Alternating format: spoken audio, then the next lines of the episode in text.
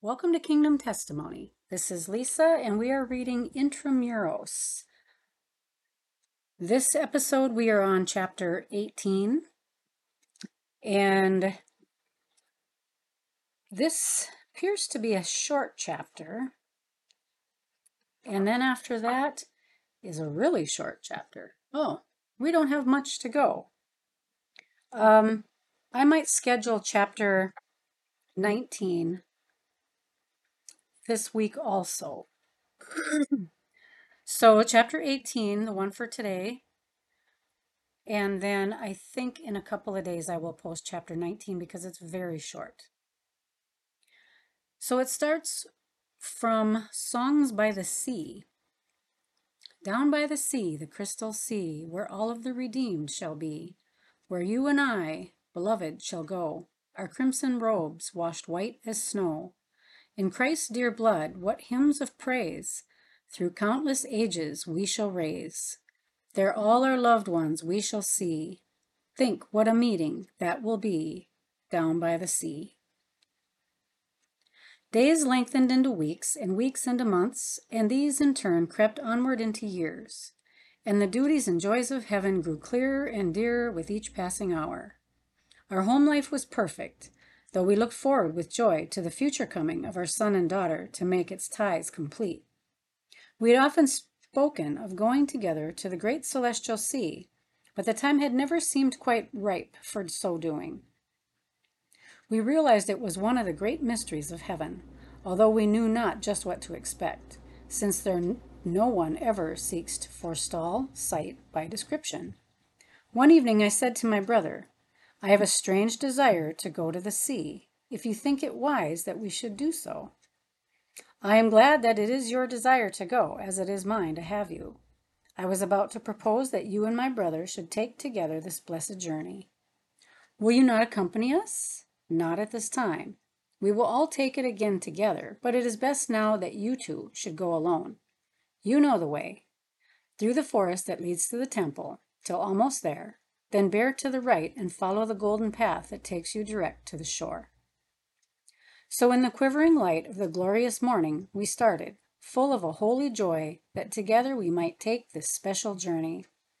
We entered and traversed the great forest, where the golden light fell through the quivering branches overhead, and birds of gorgeous plumage and thrilling song were darting everywhere.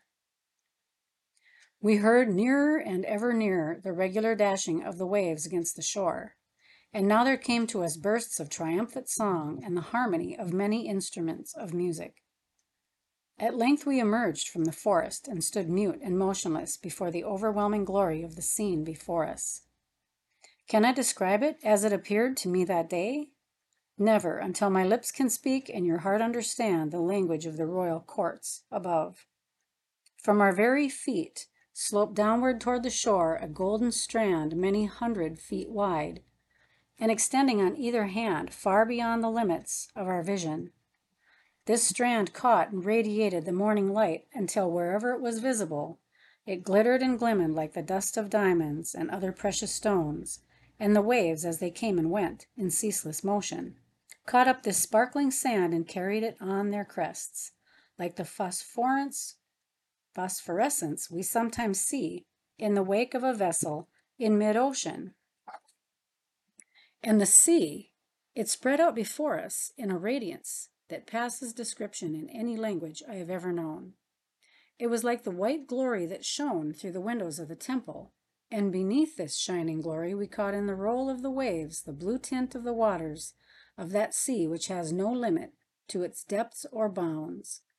Upon its shining bosom we saw in every direction boats representing all nations, but in beauty of construction far surpassing anything earth has ever known. They were like great open pleasure barges, and were filled with people looking with eager faces toward the shore, many in their eagerness standing erect and gazing with wistful, expectant eyes into the faces of those upon the shore. Ah, the people upon the shore! Numberless as the sands of the sea, they stood, far as the eye could reach, far as stretched the shore of that illimitable sea, a great mass of beautiful souls clad in the spotless garments of the redeemed. Many among them had golden harps and various instruments of music, and whenever a boat touched the shore and its inmates were welcomed by the glad voices and tender embraces of their beloved ones in the throng, the harps would be held aloft, all of the golden instruments would sound, and the vast multitude would break forth into the triumphant song of victory over death and the grave. Do these people stand here always, I wonder? I said softly. Not the same people, said a radiant being near us who had heard my question. But there is always a throng of people here, those who are expecting friends from the other life, and those who assemble to share their joy. Some of the heavenly choristers also are always here, but not always the same ones. You will notice that most of those who arrive are led quietly away by their friends, and many others are constantly joining the multitude. He passed onward toward the shore and left us wrapped in awe and wonder. We soon became deeply interested in watching the reunions and found ourselves joining with rapture in the glad songs of rejoicing. Now and then a face we remembered to have seen on earth would be among the eager faces in the boats, but none that had been especially dear to us. Still, it made us notice more closely and sympathize more heartily with those who welcomed beloved friends. Now we would see a wife caught in the close embrace of a waiting husband. Now a little child with a glad cry would spring into the outstretched arms of the happy mother. Friend would clasp, clasp friend in glad reunion, and here an aged mother would be folded to the heart of a beloved child. As one boat of more than usual strength and beauty came riding gracefully over the waves, we observed the tall figure of a man standing near her prow, with his arms about a graceful woman who stood by his side. Each shaded with uplifted hand from their dazzled eyes the unwonted splendor and scanned wistfully and searchfully, searchingly the faces of the crowd as the boat neared the shore. Suddenly, with a great thrill of joy surging through my being, I cried out, It is our precious son and his dear wife. They have come together. In an instant, we were swiftly moving through the throng that parted in ready sympathy to let us pass. And as the boat touched the shore with a swift movement, they were both beside us, the dear daughter already close, clasped to the hearts of her own happy parents, who were waiting near the water's edge. While at the same time we felt the arms of our beloved son enfolding us, and soon thereafter we were all in each other's embrace. Oh, what a rapturous moment was that! our home life in heaven complete, no partings again forever. As we stood with encircling arms, scarcely realizing the unexpected bliss, the heavenly choir broke into song, and with uplifted faces radiant with joy, eyes filled with happy tears, and voices trembling with emotion, we all joined in the glad anthem. Glory be unto the Father and unto the Son. Glory be unto the ever blessed three in one. No more sorrow, no more parting, no more grief or pain. Christ has broken death's strong fetters, we are free again. Heart to heart and hand to hand, meet we on the golden strand. Glory, glory to the Father, glory to the Son, glory be unto the ever blessed, three in one. Alleluia. Amen. The song rose and swelled triumphantly as the vast multitude caught it up and the surge of the waves made a deep undertone to the melody that increased its solemnity.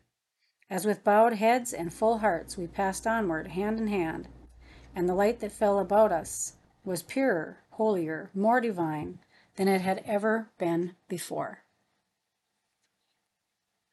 And that is the end of chapter 18. Thank you for joining me. Uh, chapter 19, like I said, will be very short, but I'm going to put it in a separate uh, episode. So have a blessed day.